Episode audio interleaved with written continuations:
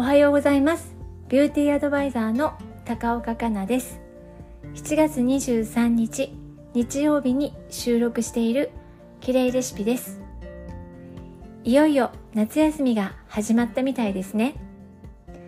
子供さんたちの楽しい気持ちにこちらも引っ張られてワクワクしますよね。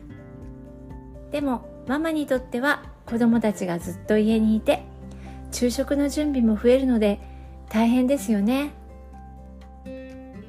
夏の暑さでも疲れが溜まってきますので時々休息や息抜きをしながら頑張ってくださいね。さて今週のきれいレシピは肌を柔らかくする方法についてお届けします。思わず触れたくなるもっちもちの柔らかな肌には憧れますよね。そう赤ちゃんみたいな肌です。でも年齢を重ねるとなんとなく肌がゴワゴワしてくるような手触りになってきたこと気づいたことありませんか？柔らかく張りのある肌は実際の年齢より若い印象を与えてくれたり清潔感を与えてくれたり第一印象を良くしてくれる効果があります。それでは硬くなった肌って柔らかくすることは可能なのでしょうか？答えはズバリできます。肌がゴワゴワする原因を知って対策を行うことで肌は確実に柔らかくなってきます。一緒に取り組んでみませんか？ぜひもっちもちとした柔らかな肌目指していきましょう。では肌がゴワゴワしてくる原因からお伝えしていきます。肌がゴワゴワする原因は大きく4つあります。摩擦による刺激ターンオーバーの乱れ紫外線による影響保湿不足。摩擦による刺激は角層が直接めくれてしまい肌荒れ乾燥バリア機能の低下を招きます。角層がめくれると肌はゴワゴワしてくるので摩擦は論外。また肌の防衛反応が働いて肌の生まれ変わりを遅くしたりという二次的な被害も起こってしまいます。肌の防衛反応にはシミの元となるメラニンが生成されてしまいそれが肌にとどまってシミとなってしまうという見た目にも影響してくるので嫌ですよね。それからターンオーバーの乱れ。ターンオーバーとは肌の生まれ変わりのことです。ターンオーバーが乱れると古い角質が表皮に残ったままになってしまって肌がゴワゴワしてきます。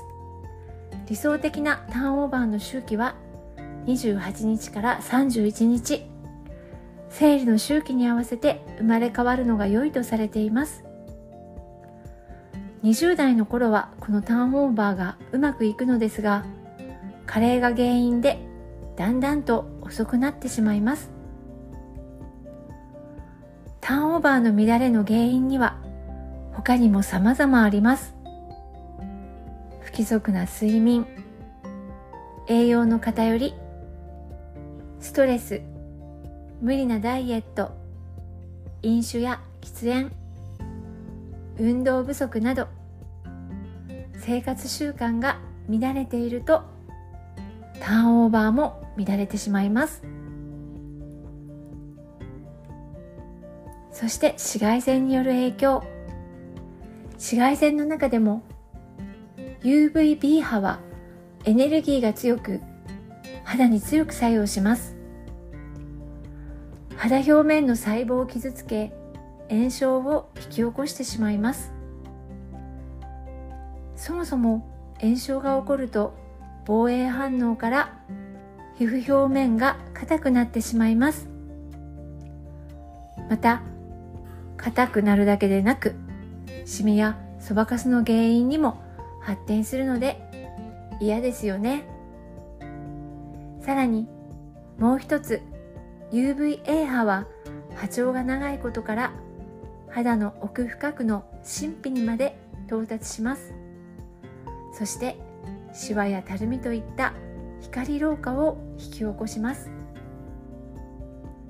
紫外線は肌を硬くするだけでなく肌の張りも失わせる原因となってしまうので肌を柔らかくもっちもちにすることからかけ離れてしまいます。保湿不足の肌は乾燥しています。乾燥すると肌は硬くなります。これはなんとなくわかりますよね。柔らかな肌とはお肌が潤っている状態。水分と油分のバランスが良くそれぞれをブレンドして保護クリームを作って肌を保護してくれます。本来自分で肌を守る保護機能が備わっていますが現代社会は紫外線の影響常にエアコンを使用している大気汚染など環境によってその本来の機能を果たせなくなってきました。肌には人工的ですが水分と油分を補っていかなければ追いつきません。キンケアでの保湿は現代社会において必須なんです。さて4つの影響。原因深刻ですよね。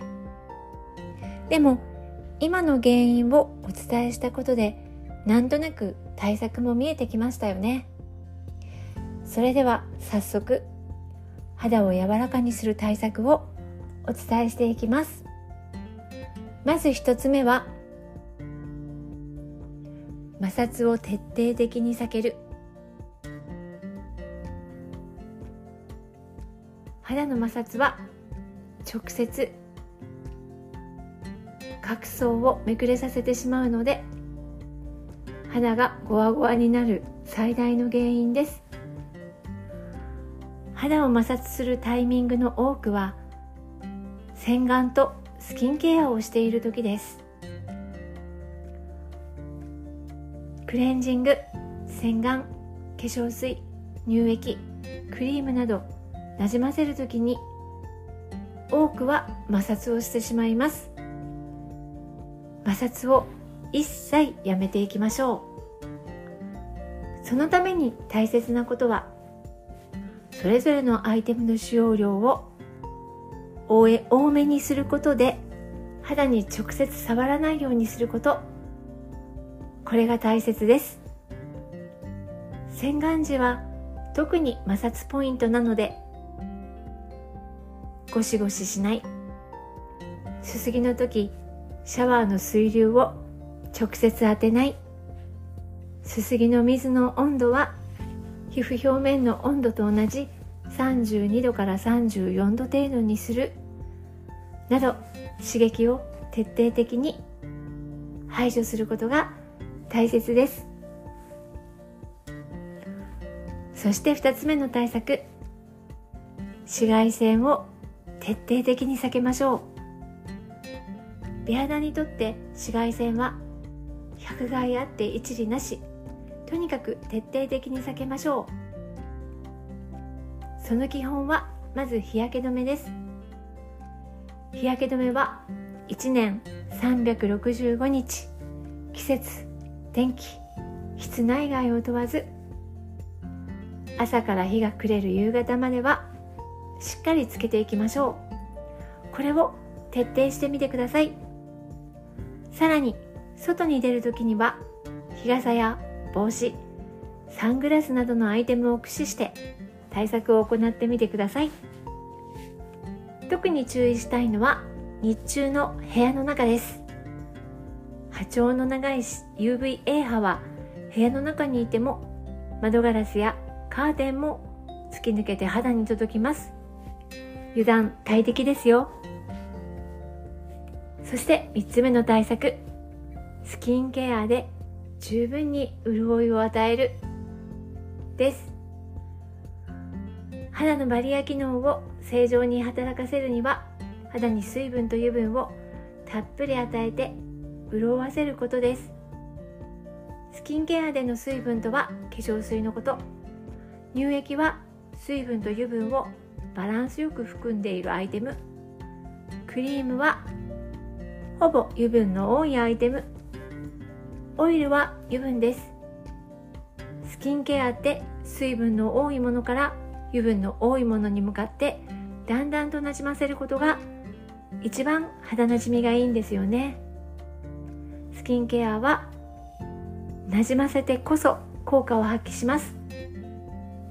まずこのスキンケアの順番を守って量を少し多めになじませることを心がけてみてください。しっかり潤わせると柔らか肌へは近くなります。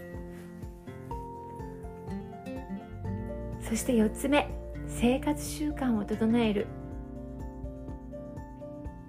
お肌は生まれ変わりながらお肌の外的刺激からお肌を守っています。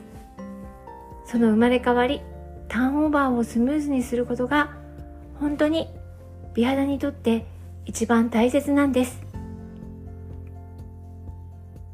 先ほどもお話ししたように残念ながら加齢によってその周期はだんだん遅くなってきます。加齢によるものは多少仕方ないと諦めていますがその他の要因である生活習慣だけは整えていくべきだと思っています。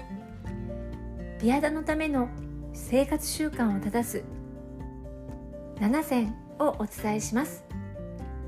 まず睡眠は7時間。質にもこだわる。毎日の食事で栄養バランスを考えた食事をとる。取りにくい栄養素はサプリメントの力も借りた方がいいですね。そしてストレスを徹底的に回避する。無理なダイエットはしない。喫煙はしない。飲酒は適度に適度な運動を行う。この7つできれば全て網羅してほしいですがやることでストレスになるようなら自分の生活のスタイルに合わせて一つずつ取り入れていただけたら嬉しいです。お肌が柔らかくなると朝起きた時の感触に嬉しくなります。朝ニコニコってできることは一日ご機嫌に過ごせますね。いろいろと相乗効果もありますよ。思わず触れてみたくなる柔らかなもちもち肌は一足飛びにはいかないですが日々取り組んでいるいくことで少しずつでも実感いただけると思うので頑張っていきましょう。私ももちろん一緒に頑張りますよ。綺麗レシピはビューティーアドバイザーの高岡香奈が美肌に向かうためのヒントをお届けしています。皆様のお役に立てたらとっても嬉しいです。今週もお付き合いいただきありがとうございました。